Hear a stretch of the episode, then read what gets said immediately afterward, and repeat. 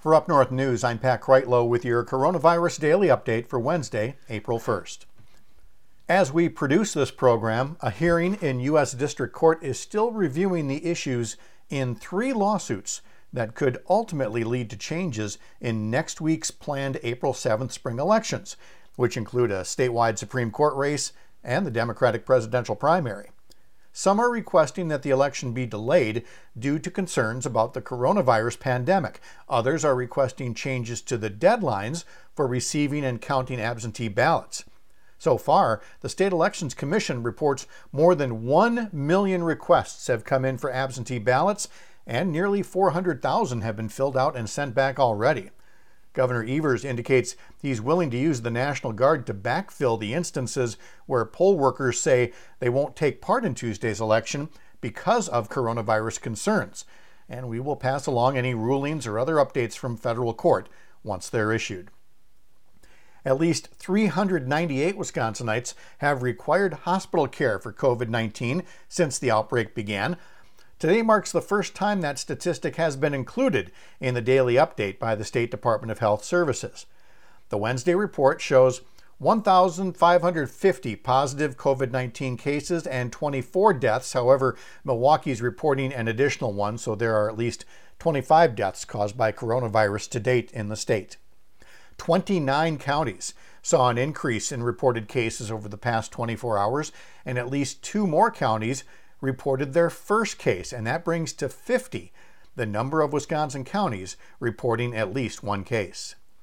The total number of COVID 19 cases in the U.S. passed 200,000 sometime today, a far cry from when there were only 15, and we were told by some that it would soon shrink to zero.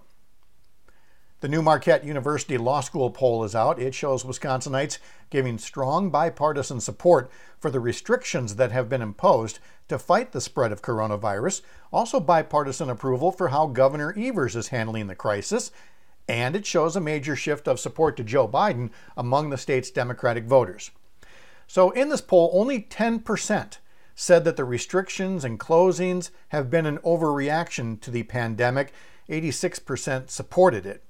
Respondents also gave Evers a 76% approval rating for his handling of the health emergency so far. Even Republicans are giving him better than 60% approval. Now, back in February's Marquette poll, Joe Biden was in third place behind Bernie Sanders and Michael Bloomberg.